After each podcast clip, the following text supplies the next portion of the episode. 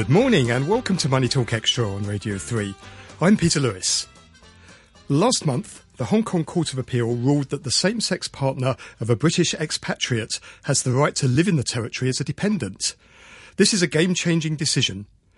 This morning, we'll explore how that court decision could impact the financial circumstances of lesbian and gay couples. Jimmy Lam meets with a Money Talk Extra listener who moved from mainland China to Hong Kong two years ago and hears about his financial worries. And in our investment segment, I'll look at another Asian frontier market, Vietnam. If you have any suggestions for topics you'd like us to discuss on Money Talk Extra, or would like some financial advice from one of our panel of experts, please do get in touch. You can email moneytalk at rthk.hk. You'll also find us on Facebook, Money Talk Extra, on RTHK Radio 3.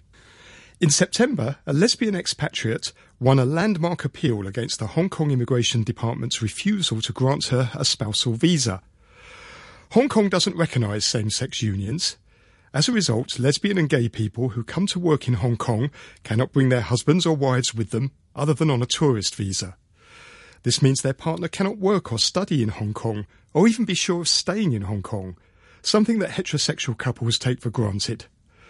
The Court of Appeal's unanimous decision changes that, with profound implications for the financial circumstances of lesbian and gay couples. To look at how, I'm joined now by Andrew Cook, financial advisor at Infinity Financial Solutions. Good morning, Andrew. How significant is this decision? Uh, this was this was a very significant uh, judgment that was that was made, and um, I believe myself and many in the LGBT community um, are very positive about the impact it will have, not only for same-sex couples, um, but for Hong Kong and Hong Kong's economy. So we have to be clear about what this judgment does and doesn't do. Mm. So first of all, it doesn't change the definition of marriage in Hong Kong, which is still defined in the basic law as the union of a man and a woman. That's correct. So this is not challenging uh, the local position on marriage in Hong Kong.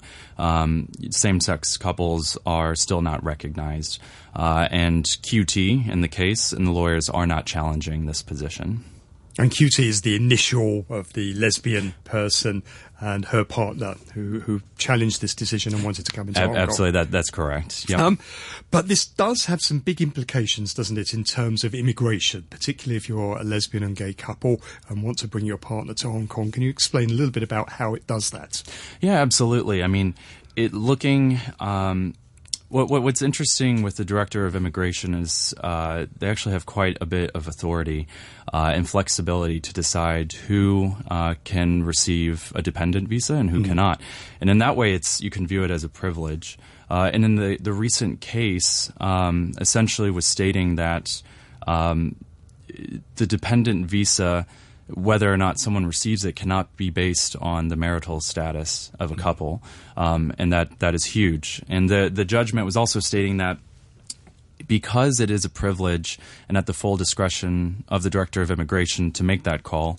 Uh, if they are to deny somebody, a same sex couple, uh, a dependent visa, that could be a form of indirect discrimination.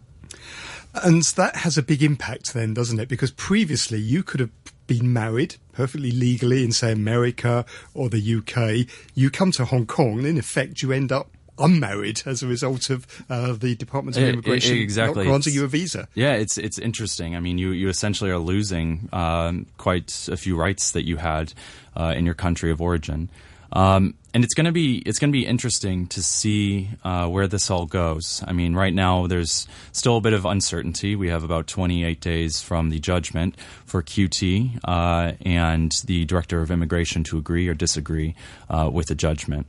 But in terms of um, overall marriage equality in Hong Kong, uh, going forward, who knows? We might see.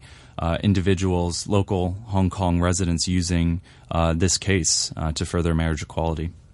And you say you lose some of your rights before this decision um, comes into force. What sort of rights, as a, as a married couple, perhaps explains for people who take some of these rights for granted um, if you're in a straight relationship? Yeah, absolutely. I mean, from a financial planning uh, standpoint, I mean, there are a few really key items um, that. LGBT or same sex couples really need to have covered uh, when they arrive in Hong Kong. And um, as you saw in this case, uh, QT's partner was not able to obtain a dependent visa. Uh, essentially, therefore, therefore would not be able to get a Hong Kong identity card. If you do not have your Hong Kong identity card, uh, you do not have access to the national healthcare system. Now, granted, many expat couples do come over, and uh, the company that the partner is working for might offer a fairly comprehensive medical package but that's not always the case. Uh, and so it's it's really important for uh, same-sex couples to uh, ensure that they know exactly what level of coverage they have with the company plan if they have one, um, and if they are not able to obtain a dependent visa and receive their HKID, then they need to look into private insurance locally or internationally. And there are even some basic things that you can't do without an ID card, like opening a bank account, That's, for example. Absolutely, absolutely. So this does make a big difference to the financial planning for, for gay and lesbian couples, assuming uh, that this decision isn't appealed or isn't overturned at the Court of Final Appeal. Oh, absolutely. I mean, looking, I mentioned before, not not only on same-sex couples, financial planning, but just the economy in general. And you, I, you, you see a lot of large employers in Hong Kong um, supporting uh, this decision um, because, and, and, you're starting to hear the word diversity and inclusion come up much more. And the reason being is companies.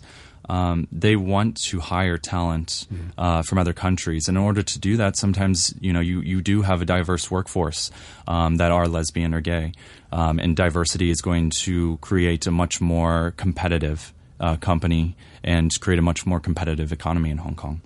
So even if this ruling does stand, the the reality is that in Hong Kong, gay marriage is still not legal. So it does mean that you need to plan carefully if you're a gay couple when it comes to your finances. Could you give us an example of a couple of things that people should be thinking about? Absolutely. I mean, as I already mentioned, you know, when meeting with um, with clients, you know, making sure that you're adequately covered with proper medical insurance mm-hmm. is step one. Um, but moving on, I mean, having proper estate planning in place is is vital. And people don't like to think about that. no, they? no, what no. Happens if something terrible happens to one of us. No, that is uh, not a fun topic, but it, it's, it's important. really important. I mean, if, especially those same-sex uh, couples that have children in Hong Kong. Um, mm. As we mentioned before, when you move here, you are lo- losing some of your rights, and so um, if you are the legal guardian in a same sex uh, marriage that was recognized overseas and you come to Hong Kong of your child, uh, if something were to happen to you and you have not uh, established a will and identified a legal guardian in the will, um, that could cause quite a few problems. Uh, after mm. passing, the child could go into the care of the state, and then mm. it would become an application process essentially to see who should be the legal guardian. So it can be quite messy. So things that are normally assumed if you're a heterosexual married couple just don't apply if you're a gay married couple. So you do need to think about them. Maybe one of the other things is something like a power of attorney. What happens if one of you gets ill and can no longer make decisions for yourself? You would hopefully want your partner to be able to do that. Absolutely. Uh, you, you, this is, uh, like you mentioned before, Peter, not uh, not the most fun topic to bring up, but whether you're an LGBT couple or heterosexual, it doesn't matter. These are conversations mm. that need to be had. Andrew, thank you very much. Thank you, Peter. That was Andrew Cook from Infinity Financial Solutions.